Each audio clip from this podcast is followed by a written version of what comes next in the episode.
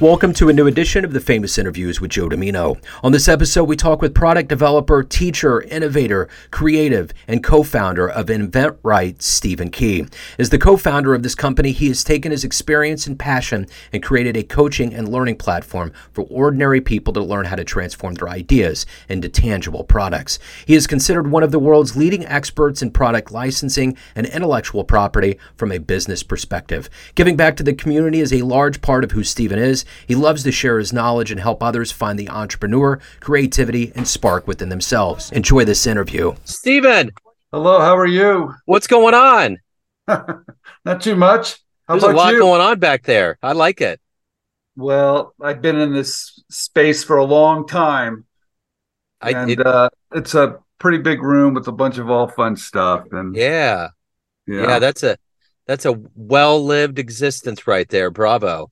For Well, sure. I've had a great. I've had a great time playing. That's good. That's the I remember when I was in college, I was in a poetry class and they were all going around and asking everybody, you know, what their meaning of life was, what their whole thing was. And there was an the oldest woman in there. She was probably in her 70s. She said, I just never want to grow up. That was her whole thing. And I always remember that. Such a great thing. Well, well, you well, you know what's amazing about that? When I was in my early twenties, I took my first art class, and I realized, wow, this is really fun. And then I started studying artists, and you realize they never retire because they love what they do. yeah. Exactly. I was hooked, and Yeah. I've been doing this ever since. And every day is a wonderful day, so I love it.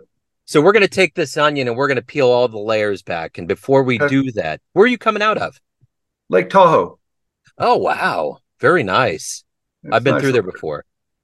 Yeah, I'm on the I'm on the Nevada side of the lake. It's a little bit more private, but I'm curious. I've watched a few of your your um, podcasts, your videos. How do I fit into your world a little bit? This is the thing. It's confusing because when I got on Podmatch, I was just neon jazz and kind of did other interviews. Okay. And now I branched out into the famous interviews. So it's a Okay. separate channel, but I can't put it up there because if I do, it will hose my history. And I'm not ready to be an existentialist in that world. okay. I was like, I uh, I was in the music business a little bit, and it, it was a wonderful experience. But that's not really kind of what I do. So I thought it was kind Yeah. of funny. Yeah, no, I I delve into to, to people that are all over the globe doing great things. So you you Oh. fit perfectly right where I'm at. So um, All right. But yeah, so uh, the, the before we get into your life, what I want to do is I want to start off with COVID. It was quite a deal for all of us for the last three years. How did you survive it, and how has it changed you now that we're entering this post-pandemic era? Well, you know, that's interesting. It it I think it's changed everybody Yeah. actually. And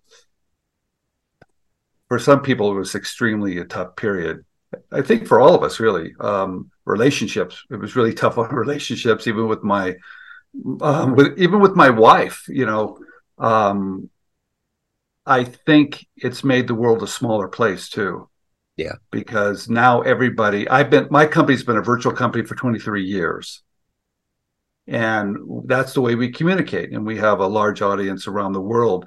But when everybody went online it doesn't matter how old you were everybody went online everybody went to zoom or skype or microsoft meetings it allowed us to reach out to even more people to bring them into our world. So for us uh, from a business standpoint it was interesting because it, it it actually increased. It was a good thing. But uh, i think for everyone, it kind of changed how we want to live our life. Yeah. I, I think the the horse is out of the barn here because um, people realize you could be at home and have a different type of uh, life rather than be on that road in that office and be tethered, you know, to that type of um, work situation. It's changed. And Yeah. I know a lot of companies are a little upset. They're trying to get us all back. Good luck. Yeah. Um, even trade shows have changed. You know, a lot of people realize a lot of companies. I do a lot of trade shows, and they thought, well, we have to be there. We have to show. We have to show our face. Very, very expensive. They realized without the trade shows, they did great.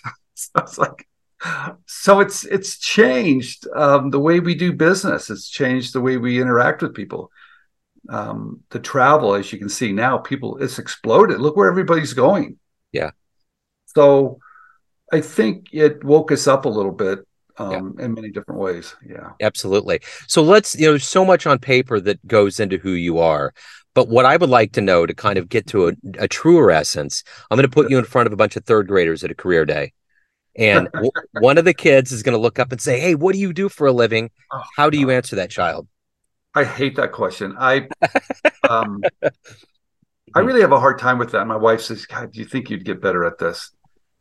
I make a living or design my life to be to have fun to be creative and that's a really kind of a different way of looking at things i've designed in my life right and i do that by by tapping into that world of fun tapping into that world of of creativity and seeing things a little bit differently so i've got this curious um, I, am in a curiosity business. I'm also in a tough business. So you have to realize I'm in the business of rejection.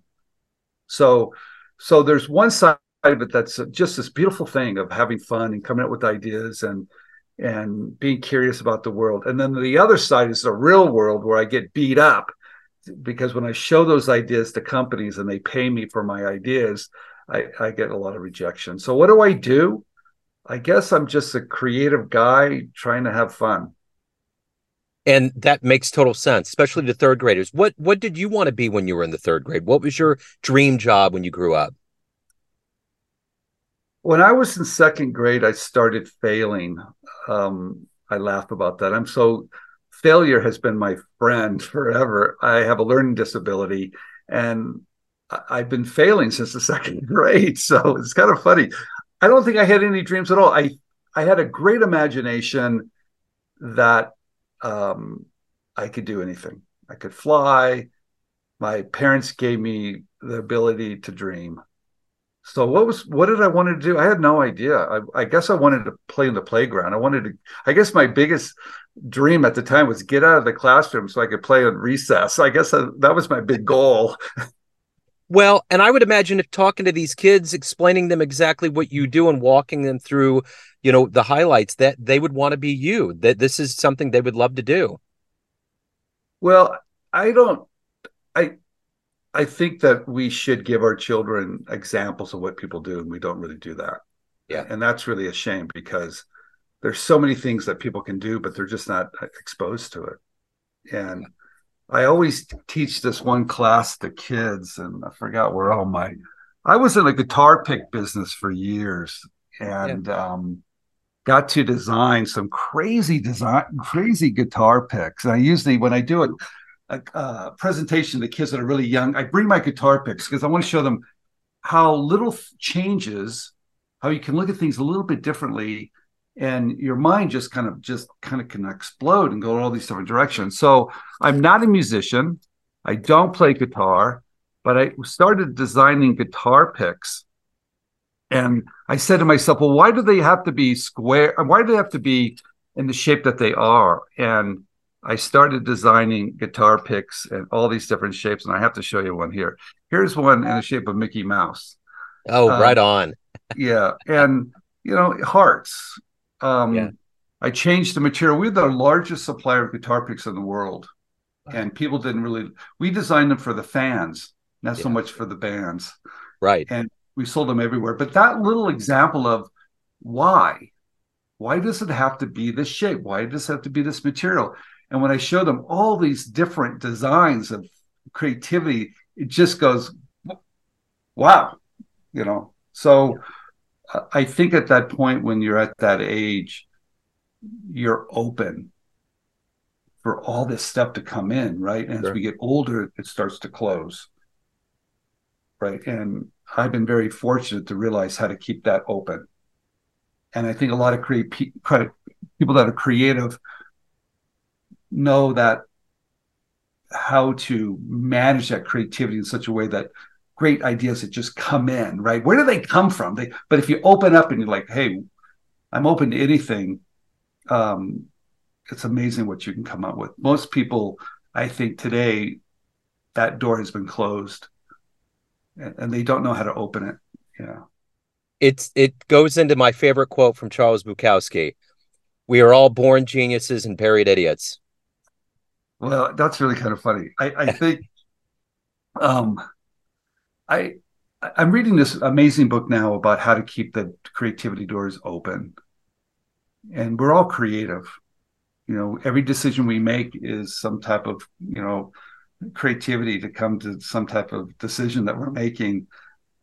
So i guess i just have this ability to um, look at things a little bit different i guess. And yeah.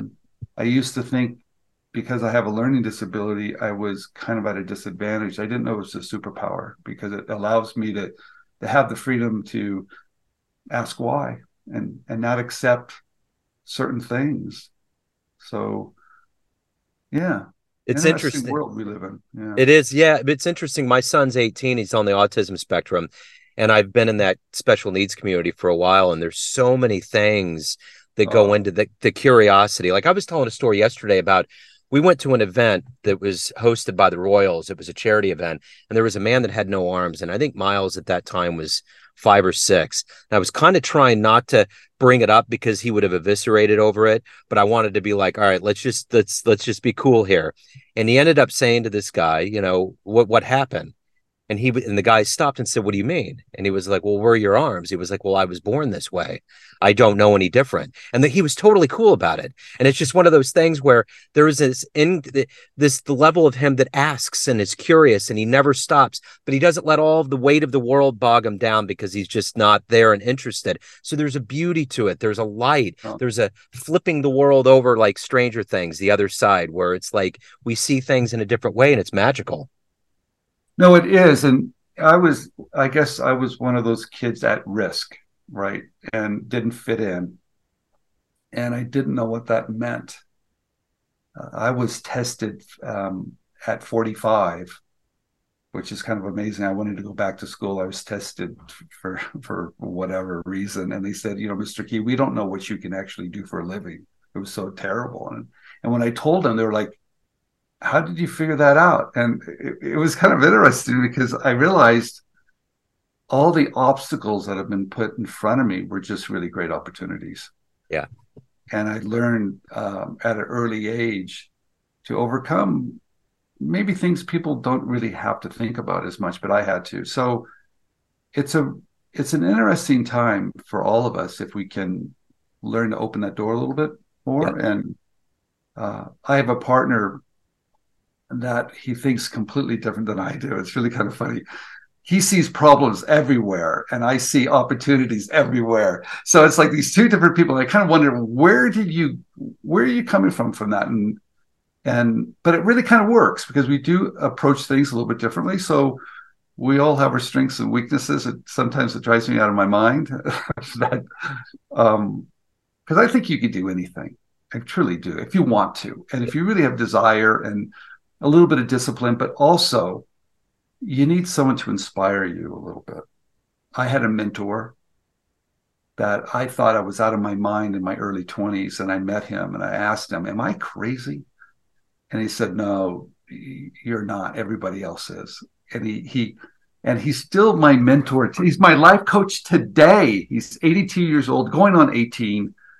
And he gave me that opportunity to um, to stay on path, you know, to, yeah. to, to, to guide me a little bit. And I think um, that's what you're doing. You're guiding people, educating people. That's what I like to do too, because you don't know that impact it has on someone to say, hey, look, maybe there's a different direction for me, or maybe maybe I can try this, or maybe someone's going to support me to do something a little bit different. Yeah.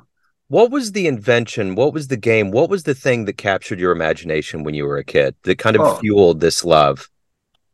Well, uh, I was, like I had mentioned, I was failing quite a bit. So I guess I created another world to kind of for my imagination. So I had a, a wonderful imagination. I could spend hours on a carpet and an army man and would be happy.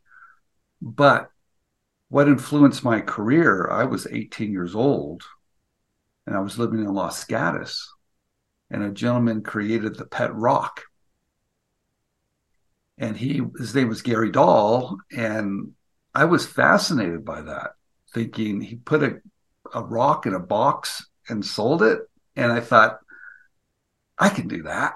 I mean, and so it inspired me to think, um, why not? Yeah. You know, and so that before that, I had never given it a thought at all. I did know that um, I was studying economics in college my first year, and that I was like, that was terrible. Like, I had to get out of that thing. Took an art class, and I was like, wow, I want to do this. And I realized I wasn't going to be this great artist, and I I didn't know anybody would ever hire me because I just was like, gee, I could barely fill out a form, and I just created my own job.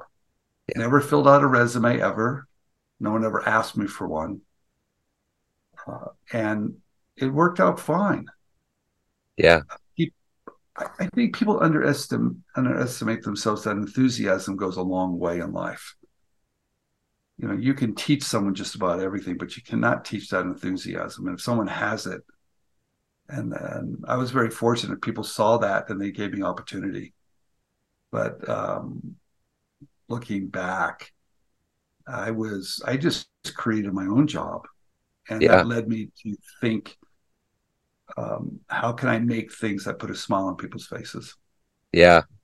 And all my ideas were very simple like that. Yeah. What's the what's the one idea that probably people would know that materialized for you that you're one one of the one of your proudest inventions? Well, you know, inventions, that's a really weird word word kind of. Uh, I I was just designing fun things that weren't really called inventions. Right. And, and I didn't think of it that way. I thought these were just products. I was I called myself a product artist type of type of person. And yeah. the first idea I think that that really did well for me was called the Michael Jordan wall ball. You can see it back there on yeah. the shelf. And that was a simple idea. I just changed the backboard of a Nerf indoor basketball game into the shape of Michael Jordan. Yeah. And once again, I said, why does that backboard have to be square?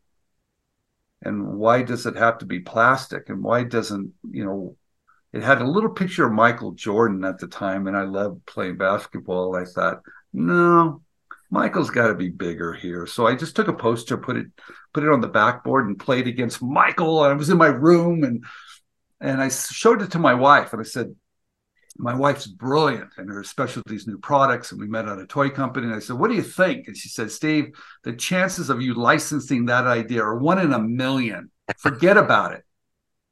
And the very next day, I sent it off to Ohio Art. In three days, I had a contract and sold for ten years. Wow. so I, I learned that it could be a simple change. It doesn't have to be a you know a big change. It could be a simple change. And was that an invention? No, that wasn't an invention. Now I've I have created inventions, of course, but they're still products.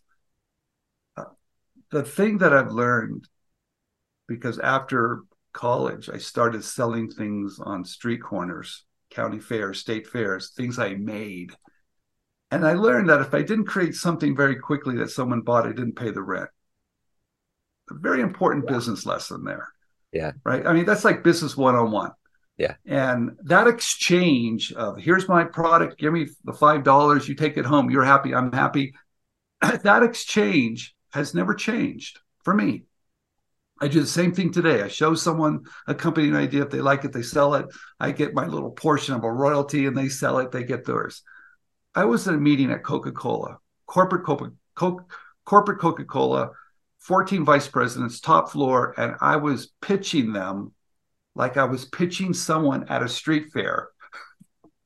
It was the same thing again. Yeah. Instead of getting five dollars, it was a half a penny on a label. And to me, they were just the same. Creating something that someone wants. Right. And not being afraid of being afraid of it, of, of of showing that. And was I out of my league? Yeah, of course. Did I have magic? Yeah, that's why I was there. Did I have something they didn't have? Of course I did. So I got to see these kind of things that just kind of connect. The dots connect for me, and they always really have like that way. So I don't know if there's inventions or just products. To me, they're just little pieces of magic, kind of. Yeah. I love that. So let me ask you this: If you can meet anybody alive on the planet right now and spend some time with them, who would it be? I don't know. I think Elon Musk would be someone I'd like to sit and sit down for some period of time because I don't understand the decisions he makes. They're, they're very confusing to me, and I don't understand the way he thinks. I'd love to really know how he makes decisions. And how does he do all that? How, I mean, how how does someone do all those things? I struggle. I mean, I have a lot of projects, so I'm trying to figure out how do I manage mine. But how do you manage someone at that? How do you manage projects at that scale?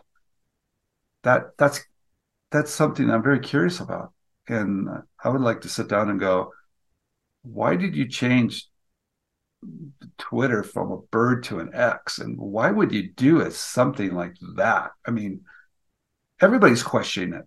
I don't know. I like to get in his mind and, and ask those questions. I'm sure all that's going to come out later, but that I think I'm curious about making those type of decisions. I am too. I certainly am too. So what what was one of the pitches that you had you were involved with where you yourself was thinking, I'd be surprised if they picked this up? What was the most surprising idea that you had that actually came to fruition? Well, first of all, I love all my ideas, and I think they're all great. Now, some are more profitable than others, but um, I don't, I don't think there's really any, to tell you the truth. I, I'm kind of a little bit more surprised where my ideas come from. That surprises me because when you open your mind and they they kind of pop in there and you're like where did that come from that to me is more mysterious and i don't know how or i call it my little man that kind of whispers in my ear gives me ideas. Um, that i'm really curious about it i don't know where that comes from. But my ideas send it, send it to companies. No i i think my they should take all my ideas. I'm never surprised. I'm more surprised when they reject them. And I could wallpaper my house with rejection letters. So those are probably more of a surprise for me, not that they take them. Yeah. So, of all the things that you've accomplished and done in your life, what are you the proudest of? Um, probably helping the other, helping someone else that might be confused or lost, like I was there was a I get these amazing notes. There's a gentleman in Cairo, engineer, smart man, worked at the airports, read my book, watched my videos, and solved the problem. Licensed it. That's my. That's what I do. I license ideas to companies for royalties. And he started a factory. He licensed it to two other countries, collected royalties, took that money, started a factory, and employs hundred women um, and sells his product all over Egypt. I was just I've been there a few times and visiting stores with him, and he wrote me this note. He said, "You changed my life forever." So when I get to see that impact a little bit, it's not really what I've achieved; it's what I've helped other people achieve. Kind of that that I know sometimes we're lost. You know, we're not quite sure. I was lost, and someone helped me. So I think that's probably my biggest accomplishment is just feeling how did I help someone that was like me? And that's my mentor did the same thing. He he helped me, right? So and I'm, I have that opportunity to, to reach out to a lot of people now to do the same thing. So their success is my success. And and if I can get that information out to more and more people and they find their place, they find their place. And I didn't I had a hard time finding my place. And I think I, I was telling someone the other day, they said, Steve, why do you give everything away for free? The books, the thousand articles, the books, the videos, you give it all away. Why do you do that? Well, I'm so amazed that I found a place for me that I didn't think I had it. And it was such a burden on me as a young man the pressure and thinking, who am I and why do I have issues and problems? No one's going to hire me. All this stuff the world just was on my shoulders. And when I figured it out, it lifted it all away. Yeah. And and I think I'm very thankful for that. I mean, I'll never be able to give enough back. Yeah. It's impossible. So let me ask you this of all of the events in human history that have happened, if you could have witnessed one thing with your own eyes, what would you have loved to have seen? That's interesting. I haven't thought about that. Maybe maybe that the the first airplane taking flight. that might have been something else, right? I mean, that's yeah. like wow, you know, that that's a major change, yeah. major accomplishment. That's a yeah, maybe being in that field or wherever they were and, and that thing flew. Yeah. That would be cool. Yeah. That's a real change. Yeah. yeah. So everyone out there has a perception of you. There's bubbles of people that see you in certain lights, family, friends, clients, colleagues, fans, but you ultimately run the show. What's your perception of you? Who do you think you are? I think I'm that um I think I'm that, like I said, I think I'm that guy that just wants to have a place where that I'm okay. That um, I have a purpose, and and I can support myself and my family and do things that I really want to do, and uh, I'm okay. And I think that all comes back to you know this whole struggle for so many years of not knowing kind of why I was different, and I couldn't quite figure that out. So yeah, I think I'm the same guy. I'm. I think I'm probably everybody. I, I think I'm that average. I think I'm that same person that wonders why am I here? What am I doing? Am I okay? Yeah, I'm that same guy, I, and I feel the same way everybody does. Yeah, yeah. I dig it, Stephen. If anyone wants to get your book, videos, anything pertaining to your world, where can they go? I think the best place to go is to my YouTube channel, Invent Invent Right TV. There's a thousand videos. They're fun. They're short. They're like potato chips. Once you have one, you have to watch another one. That's the best place to go. Yeah. And just enjoy it. And if you want more information, uh, I wrote a book for McGraw Hill called One Simple Idea. It could have been called One Simple Guy, but they didn't like that title. It was One Simple Idea. And that that um, kind of kind of outlines the roadmap of how to license or rent your creativity to companies and get paid for that. Stephen, this has been wonderful. I am. It's been such an honor to speak with you. I love your spirit, and we need more of this light in the world. So thank you. Well, thank you for inviting me. I enjoyed Absolutely. it. Absolutely. Thanks for tuning in to another famous interview with Joe Dimino, where we cover the world of art, literature, business, spirituality, music, and more from around the globe. Our esteemed theme music was composed and produced by the great E. E. Pointer of Kansas City's River Cow Orchestra. If you want to hear more interviews, visit the Famous Interviews with Joe Dimino channel on YouTube. You can also find us on Spotify and Apple Podcasts. Thanks again for listening, and until next time.